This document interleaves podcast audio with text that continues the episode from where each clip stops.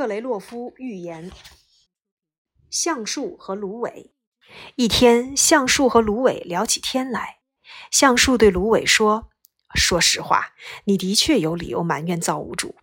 即使是一只麻雀，对你来说也是沉重的负担。你纤细瘦弱的身体，即便是刚能吹皱水面的清风，也让你颤抖、摇摇摆摆。瞧你，真是可怜。你看我，像高加索的大山一样威严。”不仅能够挡住高高在上的太阳光，还敢于讥笑狂风暴雨，嘲讽雷鸣电闪。我傲然屹立，囚禁刚剑，直面苍穹，指点天宇，好像有不可摧毁的钢铁长城护卫在我的身边。而对于你，一阵风就是一场风暴；而对于我，那风暴却只是清风拂面。要是你靠近我生长，该多好！我可以用我的浓荫为你遮挡炎炎烈日，用我的身躯为你阻挡风霜雨雪。在我的庇护下，你可以安然无恙。可惜呀，造物主把你安排在风神发威的河岸、雨师称霸的国土。毫无疑问，他没有把你放在心上，更不用说是照顾了。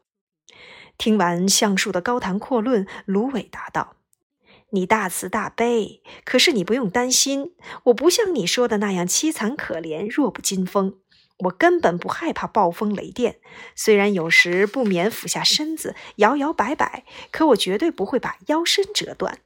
风暴对我损害不会太大，对你我倒觉得更是危险更大。不错，到目前为止，虽然猛烈的风暴并没有把你健壮的身躯压弯，你也没有躲避风雨的抽打。但你毕竟不是无坚不摧呀。至于结果如何，一切还得等着看呀。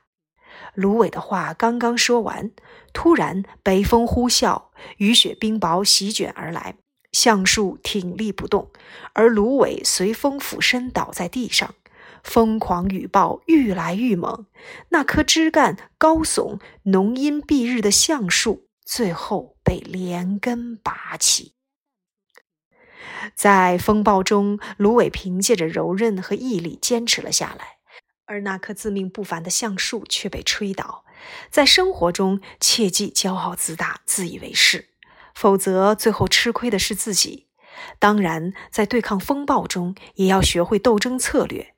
橡树的宁折不弯固然可敬，芦苇的韧性策略也不无道理。